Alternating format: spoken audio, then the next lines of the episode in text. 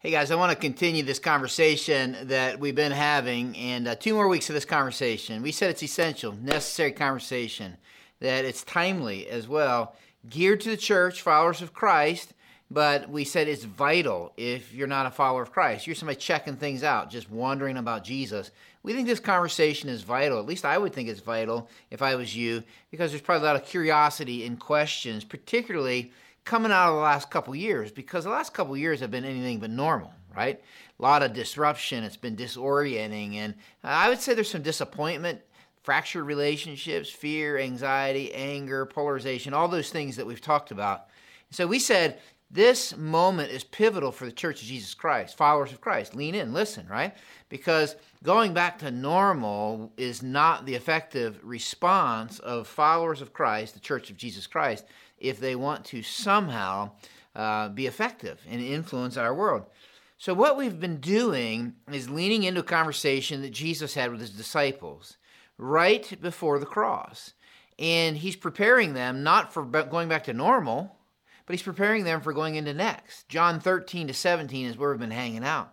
And he is kind of preparing them for what's next. And he said, Hey, listen, I want to tell you some things. And we've just drawn some principles from these chapters. Things like producing fruit, staying close and connected to Jesus, must replace just managing my busyness. Experiencing community must replace just attending Christian events. Uh, following the Spirit must replace just going with the flow, listening to whatever voices are out there. Uh, devotion to the kingdom must replace cultural idolatries. There are things we've looked at, right? Now, here's what I want us to think about today. I want you to think about this, okay? You have your Bibles open, John 13. The conversation, John 13 to 17, came out of a meal. It's interesting because Jesus wanted them, and I would say subsequently us, to regularly have a meal like the meal that this is coming out of, so that they could remember and so that we could remember the truths of the conversation that he's having. So the meal is to help remember the truths.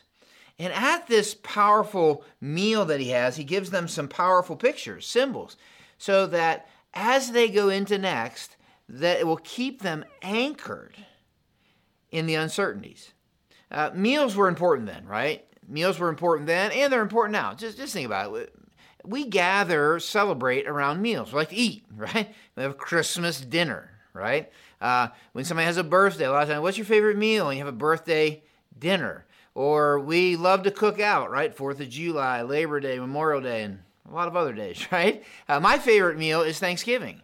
Uh, I love that meal. We have the same food every Thanksgiving, right? I, we're traditionalists uh, turkey and mashed potatoes, sweet potato casserole, uh, stuffing, green bean, all that stuff. Same food every time. And then one of the things I love about Thanksgiving is that's a time when family gets together. And one of the things it reminds me of, I look around the table at Thanksgiving, it reminds me of the different roles that I play. I look down there and I realize, well, I'm a dad. I look over here and I'm like, well, I'm a husband. I, I look over here and I'm, well, I'm a son in law. My mother in law lives with us. I look over here and I'm like, well, now I'm a father-in-law. I look here, I'm an uncle, I'm a brother, uh, and now I'm a, I'm a granddad. But like you have one picture of me, the guy talking to you on this, right? Or maybe I'm maybe we know each other and I'm Pastor Dan. But I have all these other and so that meal like reminds me that my life is not just one dimensional. I'm not just a pastor, but I got all these roles, right? That I get to play that make me who I am. And then one of the things I love about, I don't know about you guys, but, but when we're sitting around a meal together, it's like you always have these go to stories, right? It's like, and you laugh and maybe you cry and you remember, right? I mean, the Gregory home, we have these go to stories. Remember the time mom parked the car, but she didn't put the car in park and the car drifted across the highway? And, you know, like we just kind of laugh every time that story comes up. Don't tell her I told you that, right? Uh, we'll talk about people who are gone. Remember dad and mom. Remember when they did that? We have go to stories. Well, you know, what's the point? Meals were important then, just as they are now, and the conversation comes out of a meal where they would celebrate and remember some poignant pictures of Jesus. So, so, some powerful pictures that are going to paint a picture of Jesus. And as they ate this meal together, it would remind them, as they ate it over and over again, of the go to stories about Jesus that painted a more complete picture of who he really was. And guys, that was the point. That was the point as they went into next. He wanted them, with this, these pictures that he paints in this meal. He wanted them to have certain pictures as reference points during the certain uncertainties that they certainly would face. Say that three times fast. Because uncertainty is certain. All through the arc of human history, there are times of uncertainty. And as they went into next, the disciples are going to face it, and you're going to face it as we go into next. And he says, I want these things. Now, here's the deal. In this conversation that he's having, there's three things he talked to them about. There's other things, but there's three themes that kind of keep going. First is this He's letting them know, I'm getting ready to go and lay down my life for you. I'm going to die for you. The second thing is, I'm going to go away, but I'm coming back. And the third is, in the meantime, I want you to abide in me. I'm going to lay down my life for you. I'm going away and I'm going to come back, but in the meantime, I want you to abide in me. So, so, so, so here's how it unfolded. The meal unfolds, and he said some of the things that he didn't want them to forget. So he left them with these pictures and these symbols with these important truths, so that when they ran into what was next, with its difficulties, challenges, and uncertainties, these pictures and this meal that they would celebrate on a regular basis would remind them of certainties in the middle of the certain uncertainties they were going to face. Look at John 13, verse 1. Here's what it says it says, It was just before the Passover festival. Jesus knew that the hour had come for him to leave this world and go to the Father. Look at this. Having loved his own, he loved them who were in the world, he loved them to the end. Here's what's interesting in a few short hours, they're going to see the ultimate demonstration of that love as Jesus goes to the cross.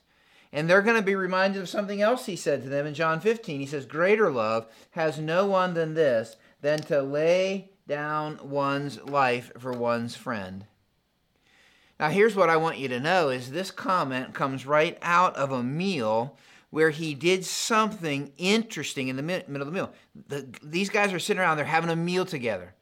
And in the middle of the meal, Jesus did something very interesting. For whatever reason, John doesn't record it, but Luke did. And when Luke recorded it, he records it this way Jesus took bread, he gave thanks, and he broke it. And then he gave it to them. So he breaks the bread and he passes it around. This is my body, given for you, he says to them. Do this in remembrance of me. Like every time you eat this meal, I want you to have this picture. In the same way, after supper, he had took the cup, saying, this cup is the new covenant in my blood, which is poured out for you. And he passed it around, pre COVID, right? But he passed it around. And they share this cup. And he's like, Every time you do this, you're going to proclaim my death. He takes the bread and he takes the cup and he says, Every time that you eat this meal, this commemorative meal, as a group of followers, I want you to take bread and break it and remember my body given for you. I want you to take cup from the cup and drink it and remember my blood. I want you to remember that in a few hours they're going to come and take me. They're going to arrest me and they're going to crucify me. And I want you guys to remember this that I'm not being killed. But that I am laying down my life for my friends. That's what I want you to remember. When you gather around this meal, and when generations after you gather around the communion meal, I want you to remember and never forget something very important. I want you to write this down. Grace did replace guilt. Grace did replace guilt. Jesus did not come to start a political revolution. Jesus did not come to start a moral revolt. Jesus did not come to, to institute a religious institution. Jesus came to offer himself as a sacrifice in our place for our guilt and for our sin. And therein lies the good news of God. Grace did replace guilt. He says, Every time you take this meal, I want you to remember that. That's why I came. Every time you break the bread and drink the cup, we're reminded of something we're reminded that we're guilty. All of us. Raise your hand if you're guilty. If you don't have your hand out, you're lying and you're guilty. right? We're all guilty. The Bible says we're all sinners. We all have things in our life that we're ashamed of, that we regret, we wish we could redo, we wish we could erase. We're all guilty. You know it, I know it, we all know it, and if you don't know it, the people around you know it. And we find different things to do with our guilt. Two things in particular. I share this all the time, but I want to share it with you. Uh, some of us, because we're guilty, we think, well, if I'm already guilty, I might as well compound my guilt. Just go all in, eat, drink. I'm going to have a party. Live it up. But I would say that the majority of people don't compound their guilt. You know what they do? Maybe this is you. They cover their guilt. You say, what do you mean by that? They cover it by becoming really religious, moral, good people. And they think if, if the good that I do can cover and maybe outweigh the bad and the guilt, then maybe I'll impress God, I'll impress others. So we cover our guilt, become really religious, and we put that over top of our guilt, hoping somehow we can fake others out, impress God. In the meantime, listen, listen, here's the problem that whether you compound it, live it up, party, go full bore, or you cover it, religious, moral, they're both the same. Because whether you compound it or you cover it, you still have to carry it. And some of you are carrying your guilt today. Some of you watching this, listening to this, you're carrying your guilt. And Jesus wants you to know that you do not have to carry it. There's a third choice that you can cast your guilt onto Him. Listen, He carried His cross so you wouldn't have to carry your guilt. He carried his cross so that you wouldn't have to carry your guilt. The moment you and I say yes to Jesus and his gift of grace, you then receive his righteousness. He loves you. Grace did replace guilt. Here's the way Paul wrote it. He said, At just the right time, just put your name in there. When Dan was still powerless, Christ died for the ungodly Dan. Very rarely anyone would die for a righteous person, though for a good person someone might possibly dare to die. But God demonstrates his own love for Dan in this. While Dan was still a sinner, Christ died for Dan. You put your name in there. You see, here's the deal. It reminds me of I'm guilty, and it reminds me of His grace, and that as followers, that's the gospel. The gospel says that it is His grace that replaces my guilt. And He's waiting for us to say yes to His gift of grace. Every time we take of the bread and take of the cup, I'm reminded of His grace and I'm reminded of my guilt. And His grace came to replace my guilt. He died for all the things I'm guilty of. Are you still carrying your guilt? Grace did replace guilt. It, not only that, but can I say this? Every time I take of the bread and the cup, I'm reminded that I'm not part of a political revolt. I'm not part of a moral revolution. I'm not just simply part of a religious institution that goes through religious rituals, but I'm part of a gospel movement where grace is on the move because guilt is rampant. What Jesus is saying here is like, I want you to remember that as you go into next. That's the gospel. Don't lose sight of that. Don't lose sight of the most important thing that grace replaces guilt. And that's why I came. After Jesus broke the bread and, and, and shared the cup with them, something odd happened around the table. Maybe this happens around your table too. Maybe this is just indicative of family dinners. I don't know. But a dispute also arose among them. Just raise your hand if like that's that's sometimes what happens at holiday meals or when the whole family get like it's easy, right? All of a sudden Uncle Festus says something and Aunt Matilda she gets upset and you know, before you know it, there's a dispute. Well, they're arguing about something. A dispute arose among them as to which of them was to be considered the greatest. you can't make this up. This is in Luke 22, right? Right after the bread and the cup, this fight breaks out and they're fussing with each other about who's the greatest. Imagine that. Uh, John and James, they're brothers, so they're tag teaming it, man. You know, our mama came and she talked to Jesus about this, and we already said it. Philip's like, I found the boy with the fish and the loaves, right? Pete's like, yeah, well, that's nothing, man. I jumped out the boat, you know. I mean, you can almost hear him, right? Andrew looks at Pete, he's like, you wouldn't even be here if I didn't bring you. Whatever, right? Matthew, like, man, I left a lucrative business, so I must be the greatest. Fighting about who's the greatest. Keep that in mind. They're, they're fussing about which of them is the greatest. And now look back at John 13. This is where John picks it up because they're fussing and they're fighting. And look at what happens. Jesus knew that the Father had put all things under his power and that he had come from God. And he was returning to God. So he got up from the meal, he took off his outer clothing and wrapped a towel around his waist. After that, he poured water in a basin and he began to wash the disciples' feet drying them with the towel that was wrapped around him. Can you imagine this scene, guys? Just let it sink in a minute. Weird, unusual to say the least. I bet you in that room they're like, No, I'm better than you, I'm better than you. And then when Jesus gets up, I bet you can hear a pin drop. Because while they're arguing about who's the greatest, the one in their midst who is literally God wrapped in skin wraps a towel around his waist. While they're arguing about who's the greatest, the one in the midst who is Lord and King stoops to take the posture of a servant to wash their feet. And now you have Jesus with the towel kneeling in front of James, John, Philip, and Andrew. What's he doing? Well, at minimum, at minimum, he's giving them an illustration of what it means to truly be great in this upside down kingdom of God because his disciples had bought into the very idea of greatness that our upside down world sells to us. And Jesus came with a message that looks upside down, but it's actually right side up. Our world is upside down. In our world, greatness and my greatness and what it means to be great is I look at how many people are serving me. In Jesus' world, in Jesus' kingdom, greatness is how many people am I serving? In my world, greatness is found in climbing the ladder. In Jesus' world, greatness is found in taking a knee.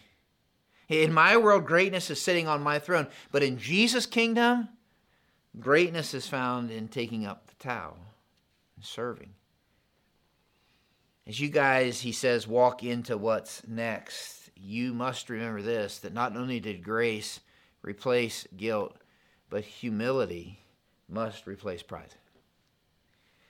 Humility must dismantle pride, and we are full of pride. Jesus shows them that true greatness is not what they were taught, and it's not what we've been taught, and it's not what our upside down world convinces us it is. They all want it to be great. They all want it to be significant. By the way, so do you. In your own way, and Jesus makes it clear that greatness in his kingdom is upside down from the way the world looks at it. That greatness is actually leveraging myself beneath you to serve you. Greatness is found in true humility that serves not in pride that is self seeking and self promoting. And at minimum, he's illustrating to them greatness. Humility must replace pride. But it's what happened next in the story that I think for the disciples became one of those go to stories. You remember that time? because Jesus came to old Simon Peter and he says, Lord, are you going to wash my feet? It's almost this, I don't know, prideful humility going on here. It can be weird, right? Jesus said, You don't realize now what I'm doing, but later you'll understand. Then Peter, and this in the original language is emphatic. He's like, No way, you ain't doing that. you shall, look, never wash my feet. Then Jesus says something. He says, Pete, if, if, if unless I wash you, you have no part with me. It's like Jesus saying, I'm not just illustrating, this isn't optional.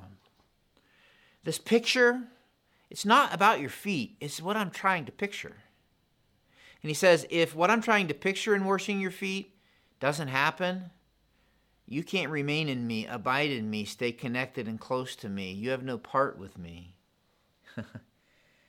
That's interesting because I love and Peter. This is what I love about Peter. Well, not just my feet. Then he says, let's let's have a bath. How about my hands and my head as well? Let's go all in. And Jesus says, those who've had a bath need only to wash their feet. You're clean already, right? That always makes me think of when I would get my bath on Saturday nights as a little kid. You know, my my mom would, you know, next day's church take a bath Saturday night. But always when you wake up Sunday morning, you gotta kind of clean things off. She she do that, right? I didn't need another bath, but I need a little mom sprucing up, little spit shine going on. He says those who need a bath, but their feet, y'all's feet got dirty walking here. Their whole body's clean. He's making a point. It's just a picture. And you are clean, though not every one of you, for he knew who was going to betray him, and that's why he said not every one was clean. Jesus is teaching something here that is essential that is an essential element element to intimacy with him remaining with him and abiding with him many of us just like peter don't understand we think it's just jesus being humble in this picture. He's a humble servant so i'm going to be a humble servant who's willing to do a menial task of a servant like washing their feet. And that is true. But there is so much more that we see in his encounter with Peter. Because Jesus wanted these guys to know as they ran into next that humility, true humility, was going to be admitting that there were going to be times where we need Jesus' forgiveness, even as followers of Christ. For followers of Christ, there is a real sense in which Jesus every day is kneeling in front of us, just like he did Peter. And he has the proverbial basin and the proverbial towel. Commentator Fred Bruner says this he says that y'all don't need a bath. You've had a bath when you said yes to Jesus. That the bath points to us saying yes to Jesus, justification and the picture that we have of that is baptism. We're baptized, we're clean. But even as fully bathed followers, even once we become followers of Christ, our feet get dirty. He's saying this, even as followers of Christ, sometimes we do things that are wrong, that are sinful, that we regret. Raise your hand if you know what I'm talking about. Shake your head if you if you're a follower of Jesus listening to me, just shake your head if you know what I'm talking about. And what he's saying is humility is willing to admit my bad attitude. Humility is, is willing to admit my wrong thoughts, my unhealthy habits. Humility is willing to admit my part in the broken relationship that I'm struggling with.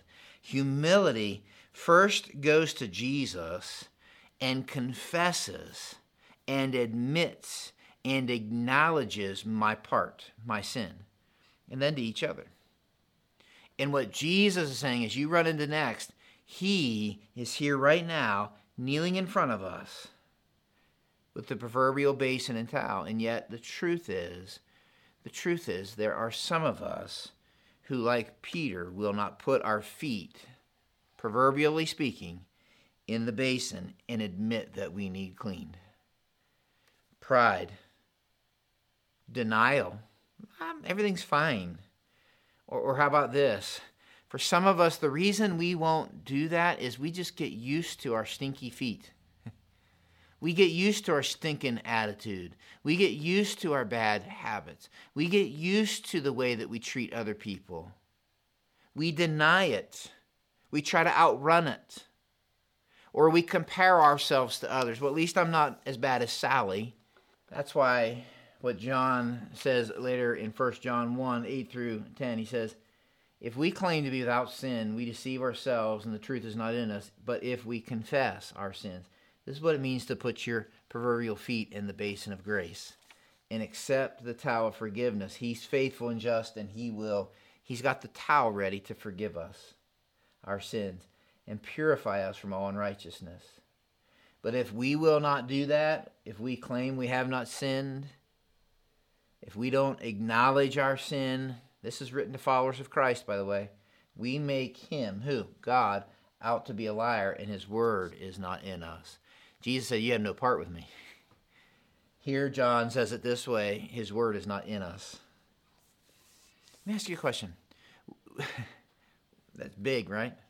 What would it mean for you to humbly put your stinky, toe jam full feet in and to confess your sin to the one who's kneeling in front of you? He is here right now. He's there in the living room right now at this moment. And he promises to forgive and to wipe clean that dirt with a towel of forgiveness in the basin of his grace. He says this is an essential part of abiding. I honestly think this is so instructive for the church. Confession of our sin is vital for running into next. He says it's vital for staying close and connected to Him. It involves true humility. But, but the picture's not done. He's not done. The cascading picture isn't complete because when he finished washing their feet, he put on his clothes, returned to his place. Do you understand what I've done for you? He asked them. You call me teacher and Lord. And rightly so, because that's what I am. I am your teacher and Lord. Now that I, your Lord and teacher, in that position, have washed your feet, what should you do? You should also wash one another's feet. I've set you an example that you should do as I have done for you. Very truly, I tell you, no servant is greater than his master, nor is a messenger greater than the one who sent him. Now that you know these things, you'll be blessed if you do them. What's he saying? He's saying, when you guys get together and you share this memorial meal together, we call it communion. I want you to wash each other's feet. That's weird. Why? Because it's a symbol, a reminder that humility in following the example of Jesus is certainly serving others, but it also is acknowledging that I need Him to daily cleanse me. But there's something else going on here.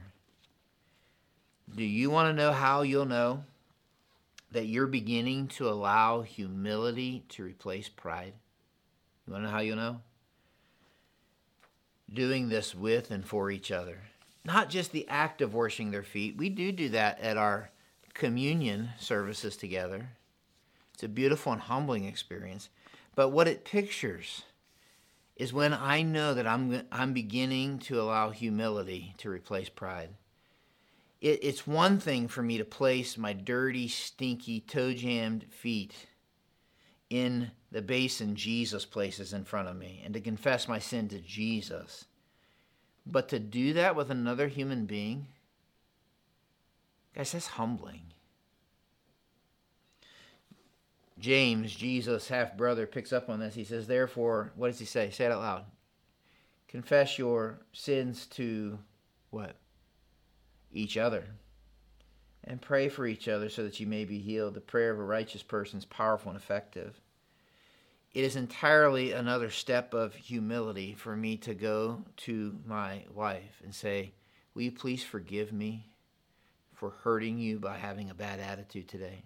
It's entirely another thing for me to go to one of my teammates and say, Will you please forgive me for talking to you in a terse and angry tone?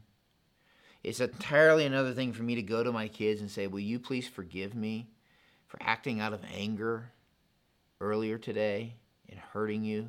It's entirely another thing for me to go to my neighbor and say, Will you please forgive me for being an idiot and being concerned over things that don't matter, being a bad neighbor?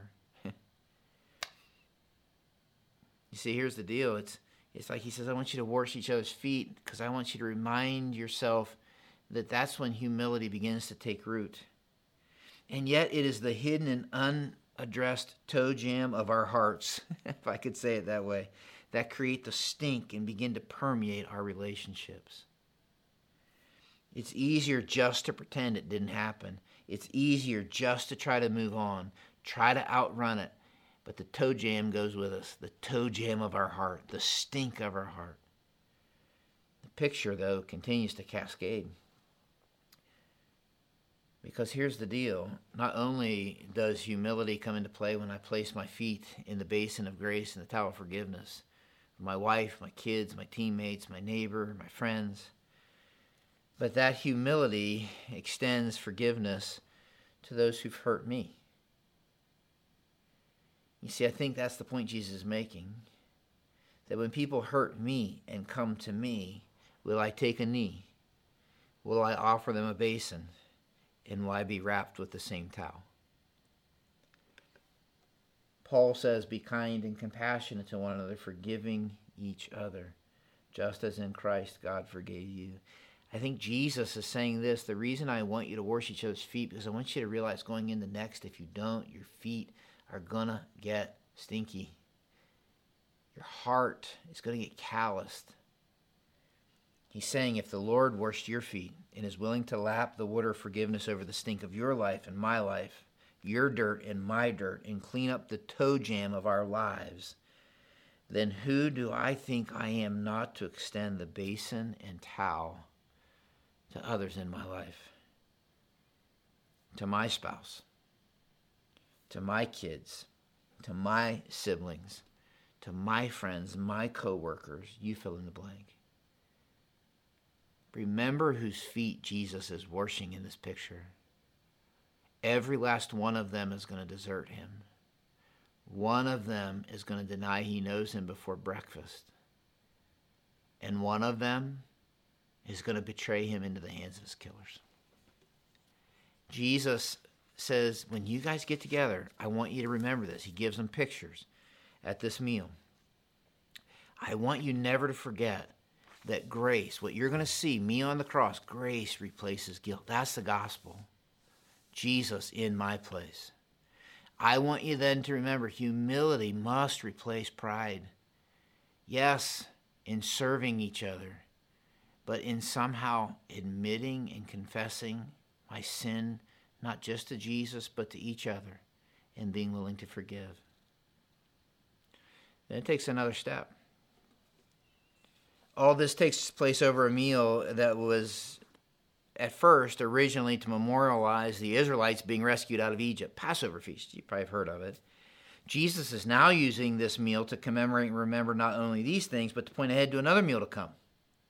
So, so he institutes this meal, which is now going to look forward. And it's during this meal that he's not just remembering the past, but he points to the future, a future meal a future meal that will be enjoyed by all the followers of Christ. Write this down in your notes. It's found in Revelation 19. In Revelation 19, Jesus is the king and he's throwing a victory celebration. He is not just the king, but he is the groom who's the king.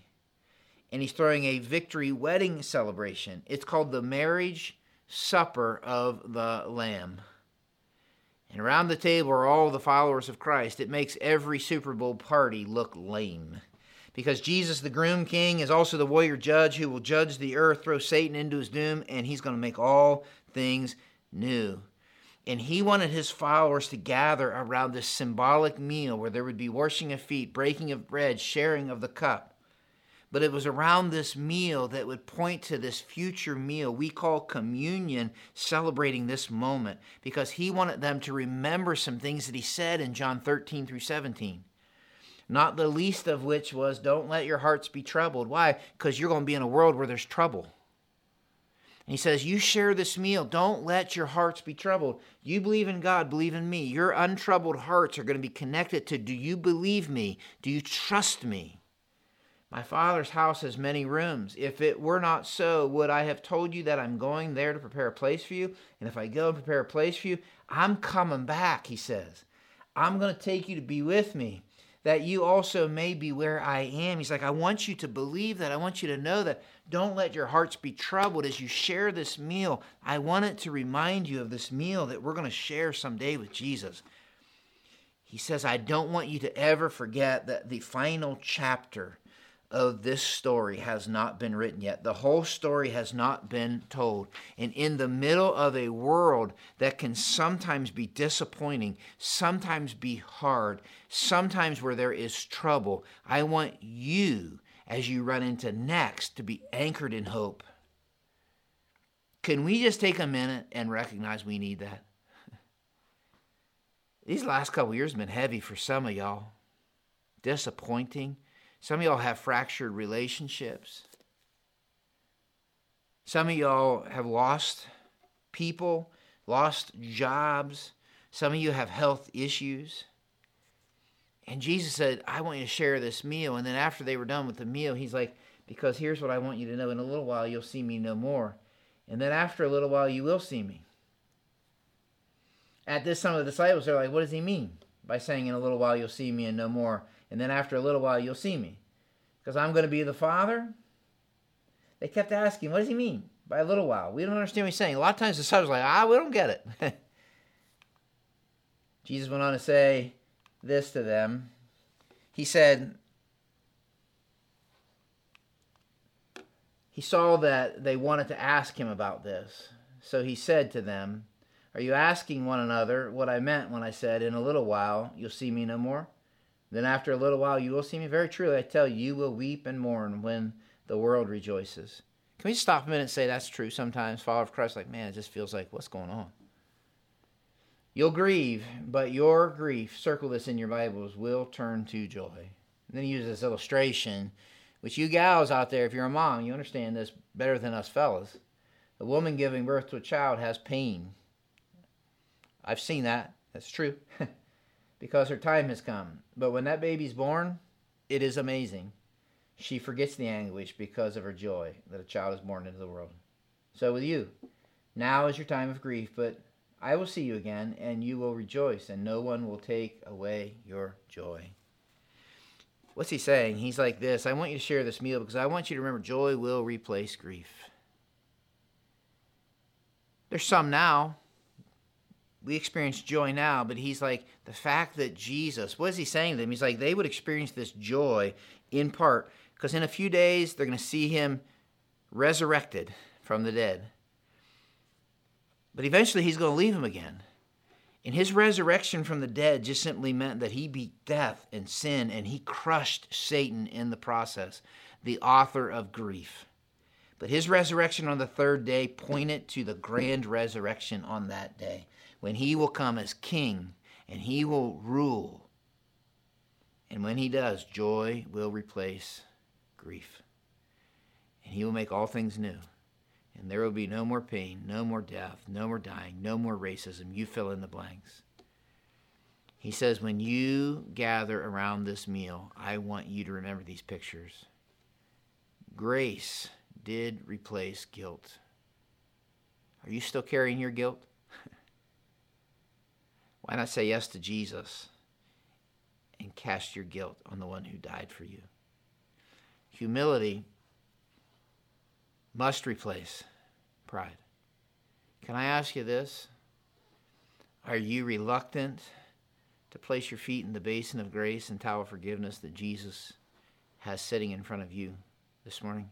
If you're a follower of Jesus, are you reluctant to do that with people you've hurt or the people who've hurt you? Jesus is like saying, These pictures I want you to remember as you go into what's next, because this will happen. You will hurt each other. You will get in each other's way. And then he says this When you guys get here and share this meal, I want you to remember we're going to have a party someday. Ain't going to be no Super Bowl party. It's going to be marriage supper of the Lamb party.